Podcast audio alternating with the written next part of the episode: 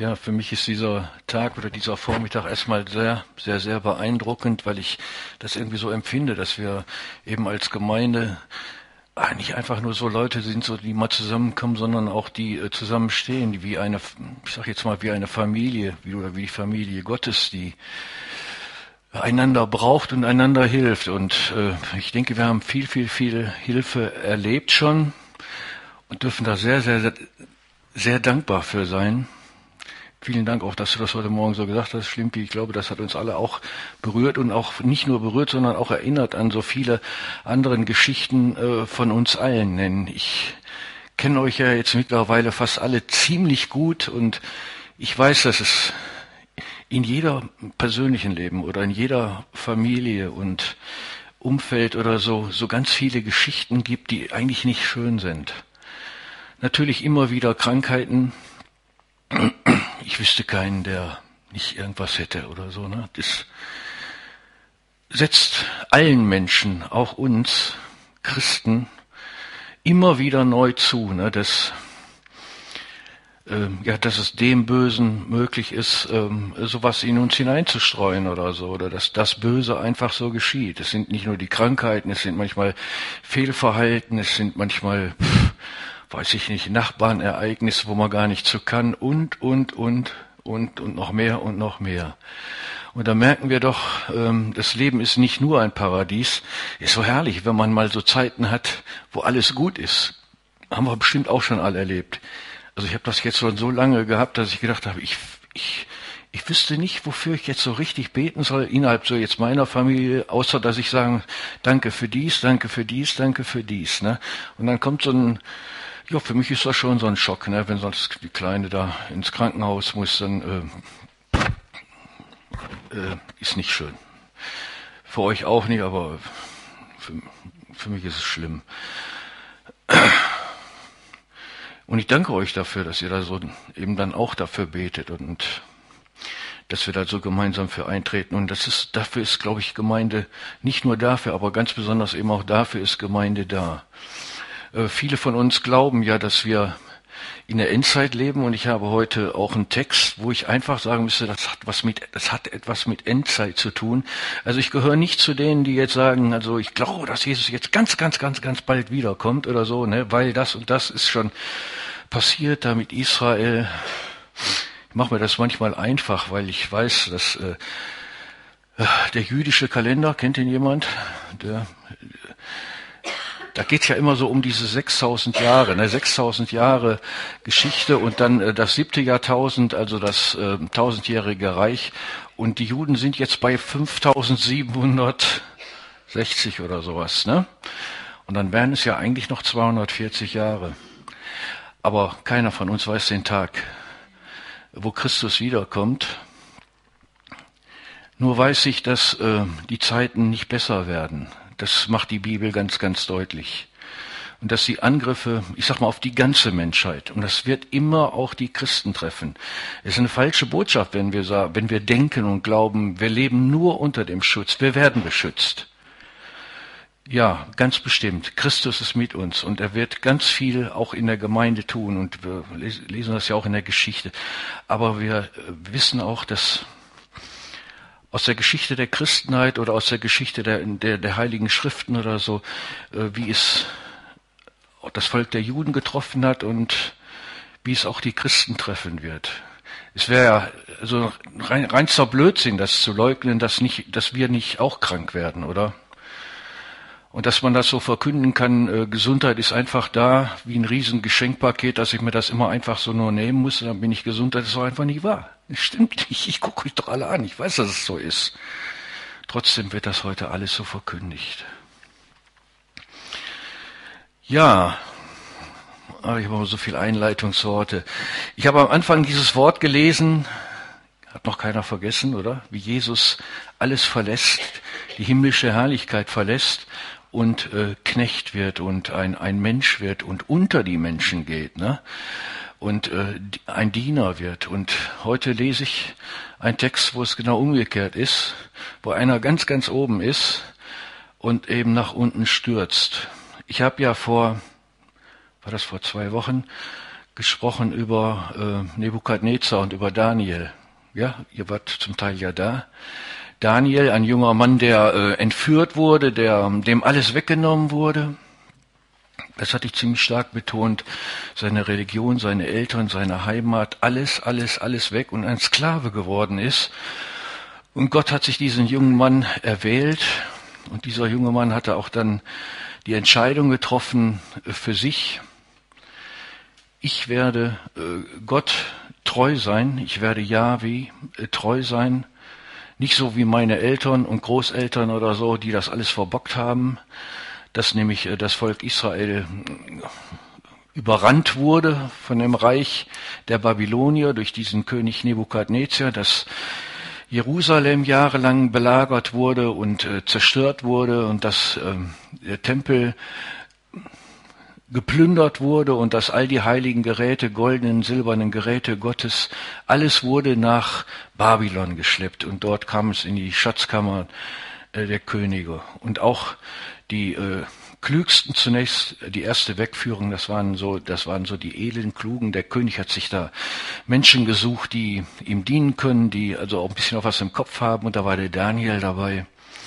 Und es zeigte sich ja dann auch, dass er ganz großartige Begabungen hatte, aber Begabungen, die nicht nur aus seiner Klugheit kamen, sondern äh, Begabungen auch, die Gott ihm geschenkt hat.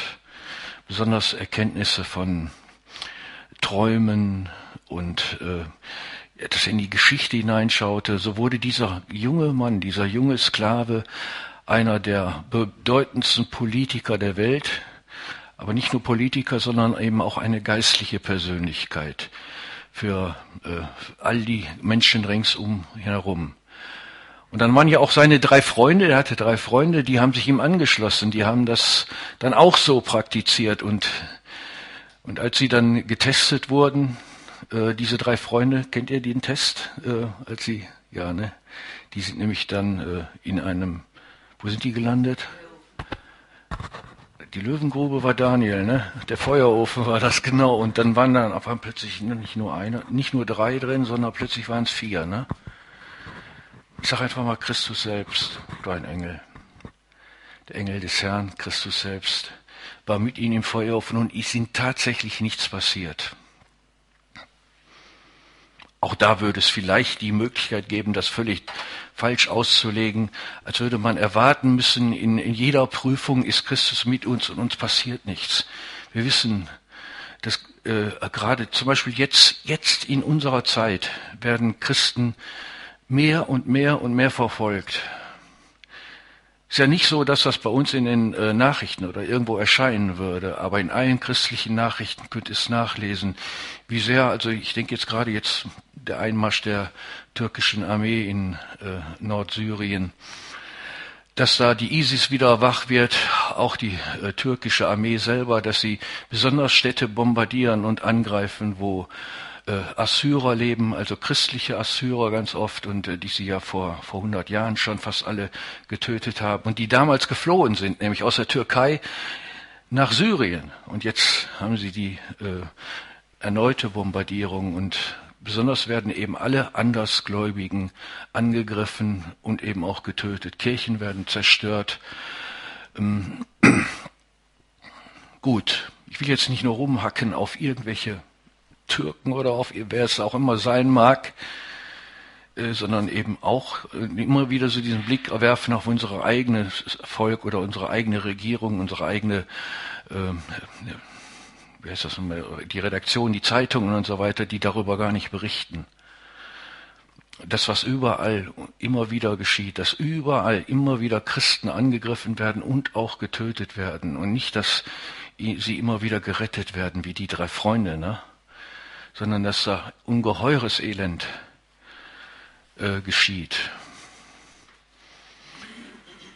Eine Geschichte fällt mir kurz ein. Es sind ja vor einigen Jahren einmal in äh, Nordafrika, weiß nicht in welchem Land, Nigeria oder wo, äh, unheimlich viele junge Mädchen entführt worden, ne? Äh, von Boko Haram, also natürlich Moslems die dann äh, die Mädchen ja also entführt haben, äh, zwangsverheiratet haben, mit anderen Worten also vergewaltigt wurden. und dann alle so nach und nach wieder weggeschickt wurden. Man hatte sie immer wieder gezwungen, äh, wenn sie überleben wollen, dass sie dann Mos Moslems werden möchten. Ne? Und viele sind zurückgekommen, aber von einer wurde geschrieben, sie kommt nicht zurück. Sie kommt einfach nicht zurück, weil sie Jesus treu ist. Es wurde gesagt, weil sie gesagt hat, ich werde Jesus nicht verraten, ich werde, und äh, sie lassen sie nicht los. Und das ist ungeheuer bewundernswert. Und äh, solche Märtyrer und solche Geschichten gibt's äh, zuhauf. Nur wir erfahren immer nur sehr, sehr wenig davon. Nun gut. Oder nicht so gut.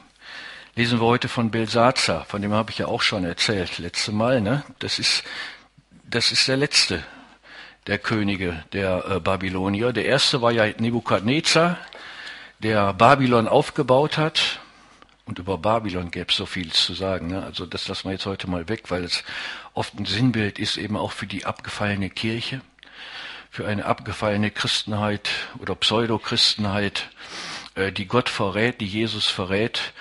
Und äh, ich denke, das ist ein ganz, ganz großes Thema in der, ich sage jetzt mal, Endzeit auch für die Gemeinden. Und wenn wir es lernen, zusammenzustehen, ich, dann ist das, glaube ich, für, auch in Zukunft für jede Gemeinde, für jede Gemeinde äußerst wichtig, zusammenzustehen und einander zu helfen. Warum? Weil die Verführungen und die äh, äh, falschen Botschaften, die falschen Haltungen äh, noch, noch intensiver werden, als sie jetzt schon sind. Und da müssen wir einander helfen, bei Christus zu bleiben und wirklich also den Blick auf im Zentrum zu behalten. Jesus Christus, sein Kreuz, seine Auferstehung. In vielen Kirchen gibt es ganz andere, gibt ganz andere Mittelpunkte und ganz andere Werte, die sind schon längst vergessen. Das zum Glauben kommen, das sich bekehren, das äh, ein anderes Leben zu leben, sondern da geht's, ihr wisst, ihr wisst, worum es geht. Es geht um Umwelt, Friday for Future und äh, ja, diese, diesen ganzen Gender-Mist und, und, und, und. Und das, das sagt das Kirchen, das betreiben. Das ist der Wahnsinn. Aber es wird noch ganz anders kommen. Es wird noch viel schlimmer werden. Und wir werden nicht alleine da so widerstehen können. Und deswegen halte ich Gemeinde, halte ich für, äh, jetzt sagen wir christliche Freunde, Brüder und Schwestern, denen wir vertrauen können, äh, für ganz, ganz wichtig. Auch in, äh, auch in unserer Zukunft. Nun, ich hatte am Anfang gesagt, dass es äh, heute um einen Mann geht, bei dem es an, genau andersrum ist als bei Jesus, nämlich bei Belsazar. Belsazar ist Königskind. Es heißt immer in dem Text, dass er der Sohn ist, oder er sagt immer, Nebukadnezar ist mein Vater. Also wahrscheinlich war es der Großvater oder Urgroßvater. Äh, das ist so, da nicht so ganz präzise. Das war, Nebukadnezar war der Übervater, das war der große Mann überhaupt. Ähm, wahrscheinlich kennt ihr die auch diese, dieses Bild, was äh, Daniel ausgelegt hat von der, von der Statue, ja. Und das oberste Haupt, das war ja ganz aus Gold. Der Kopf, der, das war alles aus Gold. Das erste Reich, das stärkste Reich, das prächtigste Reich, das war Babylon, das war Nebukadnezar, ne? Und äh, so kam er auch, äh, dieser Mann Belsazar, an die Macht, ganz oben in aller Herrlichkeit und in aller Pracht und aller Macht, auch Machtfülle, und die lebte er auch aus. Und in dieser Geschichte, ich lese uns jetzt abschnittsweise, ah, jetzt muss ich erstmal wieder suchen, da ist er ja, Daniel Kapitel 5. Das ist das Ende des, des Reiches Babylon, das erste Reich. Die letzte Nacht. Haben wir den Text auch da, ja, ne? Dann könnt ihr mal so ein Stückchen mitlesen. Ich versuche dann so Stückchen für Stückchen hier einige Sachen vorzulesen und ein paar Sachen davon uns vielleicht näher zu bringen. Der König Belsazar veranstaltete ein großes Gastmahl für seine tausend Großwürdenträger und zechte mit ihnen. In der Weinlaune ließ er dann die goldenen silbernen Gefäße herbeiholen. Ist das eigentlich derselbe Text? Bisschen anders, ne? Ja, ja, ich habe den Brunstext hier und das ist wahrscheinlich die Elberfelder. In der Weinlaune ließ er dann die goldenen und silbernen Gefäße herbeibringen, die sein Vater Nebukadnezar aus Jerusalem mitgebracht hatte, damit er und seine Großwürdenträger, seine Frauen und Nebenfrauen daraus tränken. tränken. Das hat zum Beispiel sein Vater Nebukadnezar nicht gemacht. Das hat er nicht gewagt, ne? sondern hat die zwar gestohlen, aber nicht benutzt. Aber äh, dieser Belsazar, das war eben so ein ganz besonderer äh, Kollege, äh, der, wie, wie das heißt, äh, macht ein großes Festmahl und sie zechten, zechen hier miteinander. So wurden die goldenen Gefäße, die man aus dem Tempel des Hauses Gottes zu Jerusalem geraubt hatte, herbeigebracht und der König und seine Großwürdenträger seine äh, Frauen und Nebenfrauen tranken daraus. Sie tranken Wein und sangen, sangen dabei Loblieder auf ihre Götter von Gold, Silber, Erz, Eisen, Holz und Stein. Hat irgendjemand ein Tempotaschentuch oder sowas da? Oder so ein Tuch da hinten? dieser Schnupfenhusten ist einfach wahr. Das wissen wir, der, oh super, Dankeschön. Äh, Wir wissen das ja aus dem Alten Testament, wie oft das eigentlich, ich gehe davon aus, dass wir das wissen, wie oft da äh, geschrieben wird und gesagt wird, wir sollen keine anderen Götter haben. wir sollen keine anderen Götter haben als nur den einen, einen Gott, den Unsichtbaren, den, den wir eben nicht sehen. Äh, und, und da keine Bilder machen, kein, wird jetzt hier richtig gesagt, aus, aus Eis, Eisen, Erz, Silber, Holz und Stein. Geht mal durch die Kirchen und guckt mal, ob, wie es da so aussieht. Also ich kann das, ich habe da immer so viel Verständnis für, wenn die Leute damals kurz nach Luther, nach dieser, ich sag jetzt mal Erweckung, dass die Leute wieder wach wurden und merken, boah, das und das und das, das steht in der Bibel drin. Und diese Kirche, die hat da macht alles anders. Ne? Und dann gab's ja die sogenannten Bilderstürmer, die haben alles kaputt gehauen. Ne? Es wird ja bis heute immer noch verurteilt. Naja, man könnte sagen, es gehört ihnen nicht, man darf nicht Eigentum von anderen kaputt hauen. Aber ich glaube, ich hätte auch dazu geschlagen. Das ist, äh, vielleicht ist es auch nicht richtig, aber ich kann das unheimlich gut verstehen, dass man die Dinge, die, wo man dann plötzlich liest, ich darf die gar nicht, ich, ich soll die nicht tun, ich darf die nicht tun oder so, ne, dass man die also wenigstens entfernt, ne, oder kaputt haut. Und ich glaube auch, dass es so ist, wenn heute Menschen zum Glauben kommen, äh, dass es sehr, sehr wichtig ist aufzuräumen. Ich weiß, dass das viele Christen so ganz plötzlich so gesehen haben. Ne? Also in meiner äh, Zeit da, wo Wilfried und ich so zum Gläubig wurden, da weiß ich, da ging es immer um die Schallplatten oder um, um, um solche Sachen. Ne? Äh, und um, man kam eben, ich sag jetzt mal aus der Welt wie Belsazar. Wir haben auch gerne getrunken und gefeiert und dies und jenes gemacht und so. Und dann wusste man genau bestimmte Sachen, also die sind wirklich nicht christlich, die sind wirklich nicht göttlich oder so. Ne? Da ging es auch oft um die Frisur. Naja, gut, da gab's auch manche Sachen, die waren nicht so toll. Die langen Haaren, darf ich oder soll ich nicht und so. Ne? Ich weiß auch genau, dass ich mir die einmal abgeschnibbelt habe und hinterher war ich total fertig. Das hätte ich nicht machen dürfen. Ich habe mich nötigen lassen. Also da war wirklich mehr so eine Nötigung. Da war, ist egal. Aber man muss aufräumen. Man muss ein paar Sachen wegschmeißen und nicht nur ein paar Sachen. Am besten alles, wo du genau weißt. Das hat nichts mit Christus zu tun. Und viele Menschen stecken ja auch in Esoterik, in Büchern und äh, ja, Bildern, Schriften und was man alles äh, sieht und verehrt oder so, was nicht zu Christus gehört. Wie es im Neuen Testament an, einmal, an einer Stelle mal heißt, alles verbrennen, weg damit. Und es gibt Leute, die das gemacht haben. Ich glaube, mein Sohn Markus hat das auch irgendwann mit einigen Sachen gemacht, nachdem er gläubig wurde, weg damit. Ne? Ich glaube, das ist richtig. Raus, raus, immer wieder. Und ich denke auch im Laufe des Christentums äh, merkt man das auch, dass erst denkt man, jetzt hat man alles sauber gemacht. Oh nee, da findet man doch immer noch so ein paar Räume in sich, die sind ja noch nicht sauber oder so. Raus, alles weg. Ne? Aber Nebuchadnezzar, äh, hier Belsazar, er feiert also mit seinen vielen Frauen und mit seinen Freunden. Äh, da wäre mir das Thema mit Freunden und Freundschaft äh, eigentlich wichtig oder eigentlich mit, äh, ja, wenn da jemand so ein, so ein Anführer ist, so auch jetzt so ein schlechter Anführer ist oder so, ne, der hat ja viele Schleimer immer um sich, ne, Mitläufer. Und die ganze Mitläuferschaft, das ganze Mitläuferschaft-Thema ist, glaube ich, ziemlich groß. Also ich habe das so eigentlich auch mal ziemlich konkret erlebt hier in Großburg-Wedel im Fußballverein. Ich hätte ja da immer gerne, ich habe da immer gerne, ganz gerne was gespielt. Ne? Aber da war so ein unangenehmer Mensch, sage ich jetzt mal. Der hat da immer eine schlechte, äh, ich sag mal so eine Laune, Atmosphäre reingebracht und alle haben sich ihm einfach immer untergeordnet und haben nie was gesagt, ne? weil obwohl alle wussten, der stänkert da rum und bringt da schlecht und, und aber weil er so eine dominante Persönlichkeit war und so sehen wir das hier auch, ne? Äh, man hat ja auch viele Vorteile, wenn man nichts sagt und so, ne? Und das ist eben dieses mh, hm, äh, diese Freundschaft, das sind ja keine Freundschaften, das sind ja einfach, einfach Leute, die da profitieren wollen. Zu Tausenden sitzen sie da und trinken, saufen und wer weiß, was, was die da alles machen und haben da eben den Vorteil von Reichtum, von tollem Essen und Einfluss und Geld und, und so weiter. Aber akzeptieren damit ganz viel Unrecht. Also Mitläuferschaften in unserer Gesellschaft, ich möchte das Thema jetzt mal stehen lassen, das gibt's überall, aber das gibt's eben leider, ich glaube auch so ein bisschen in christlichen Kreisen.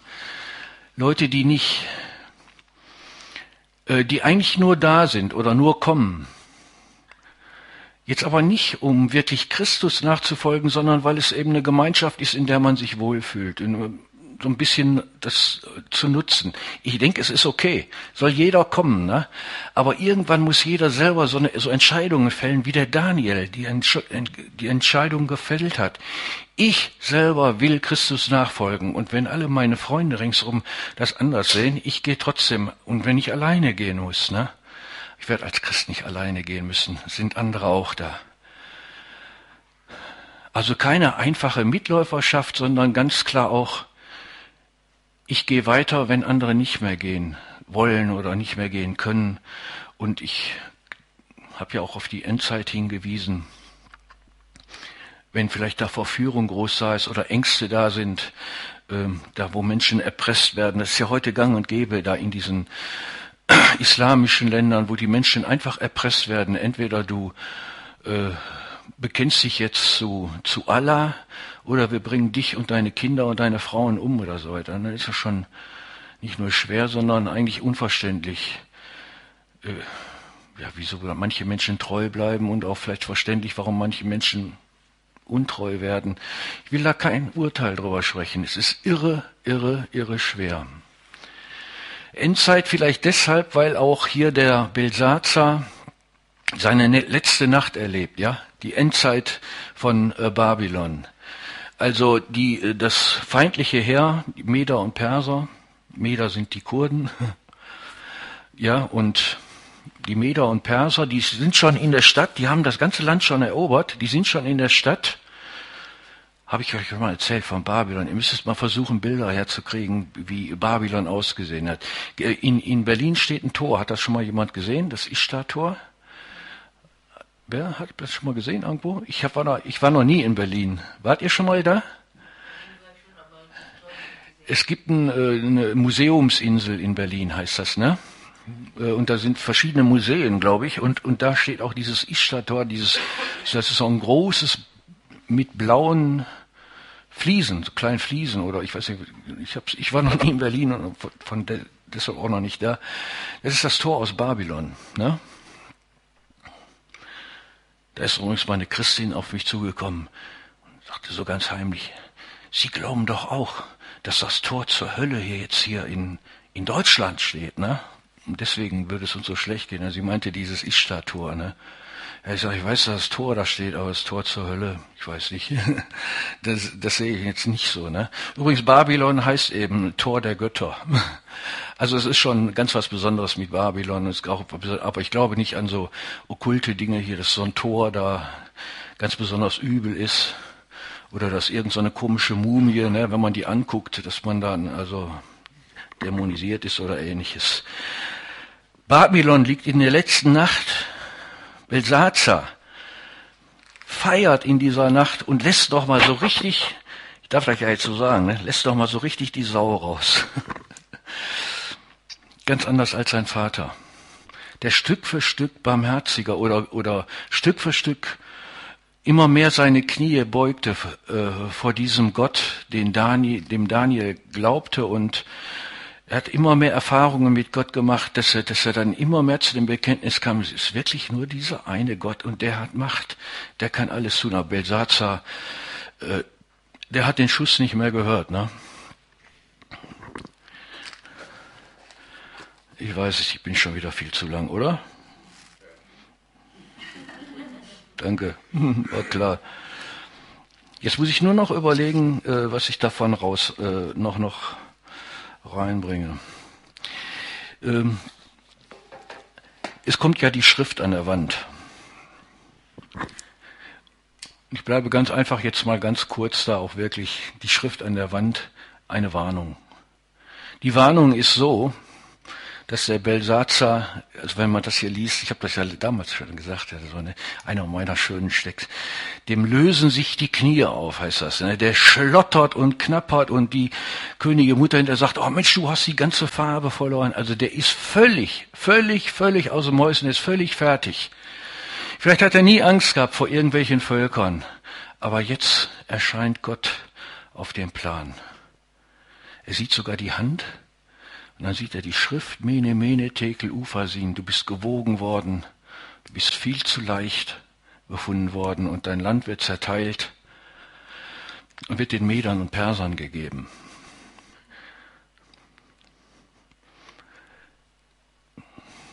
Dann, Wilfrieds Bruder hat mal einen Text, hat mal was gesagt und das habe ich auch behalten. Ich bin ja manchmal dankbar, weil der manchmal so massiv das so sagte. Es ist schlimm, sagte er immer, Menschen zum Feinde zu haben, ist wirklich, wirklich ganz schlimm. Ne?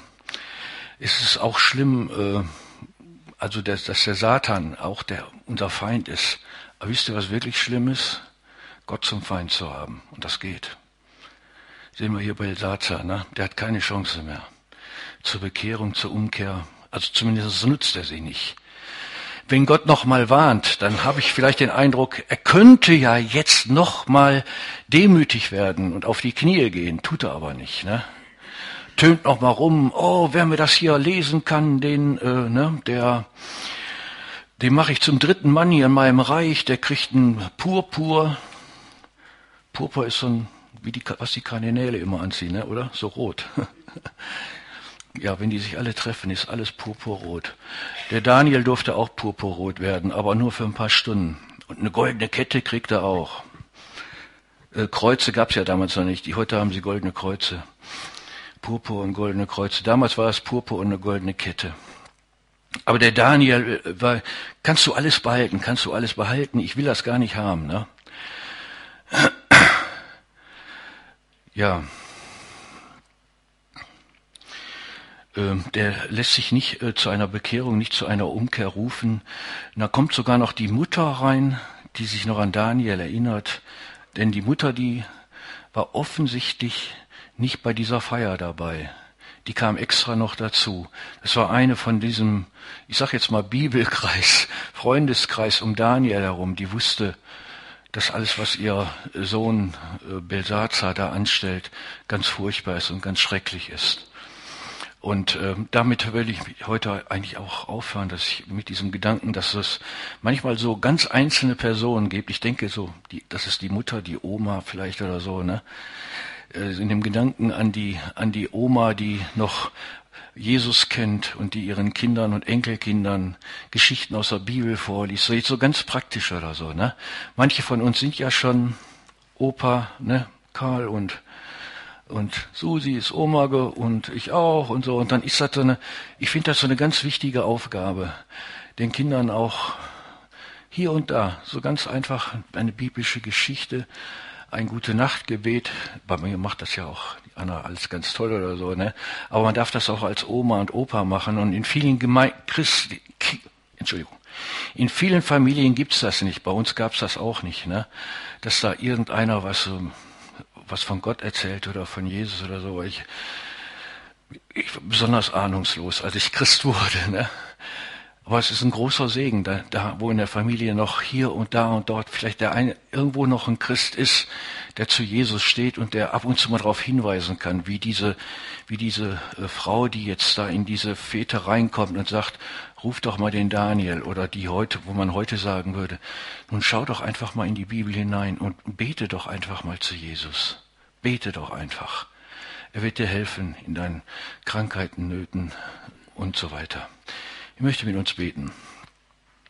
Himmlischer Vater, ich danke dir, dass wir äh, in deinem Wort vieles, vieles lesen und erfahren dürfen. Und in diesem Text steckt noch so unendlich viel mehr. Und wir haben gar nicht so viel Zeit, das alles zu äh, erfassen und aber du gibst uns immer wieder Worte und Hinweise, die wir für heute brauchen und die wir für unsere nächste Zukunft brauchen. Und so möchten wir dich bitten, ähm, die Dinge zu lernen, die wirklich wichtig sind, Dinge zu lernen, die, die von Bedeutung sind und die uns prägen.